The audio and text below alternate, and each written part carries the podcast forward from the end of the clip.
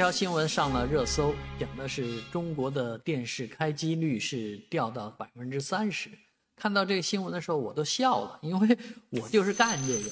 那我几十年、十几年前我就知道，开机率就这么多啊！很多人不相信，因为我去很多电视台跟他们聊到这个数字的时候，都不相信啊，这么低吗？啊，不可能吧？但是今天呃说百分之三十的时候，大家都觉得很正常。呃，很应该啊，确实如此，跟我们的感受一样。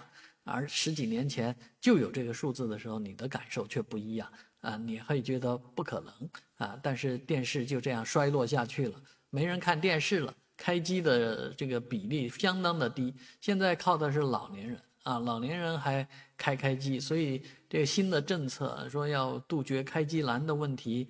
啊，这个也是照顾老年人的，因为毕竟年轻人来讲，三四个遥控器也无所谓啊，顺按顺序开就是了啊。但是老年人玩不转啊啊，所以这个本来人家要开机的，你还不让人家开机，所以这现在的开机率是多少？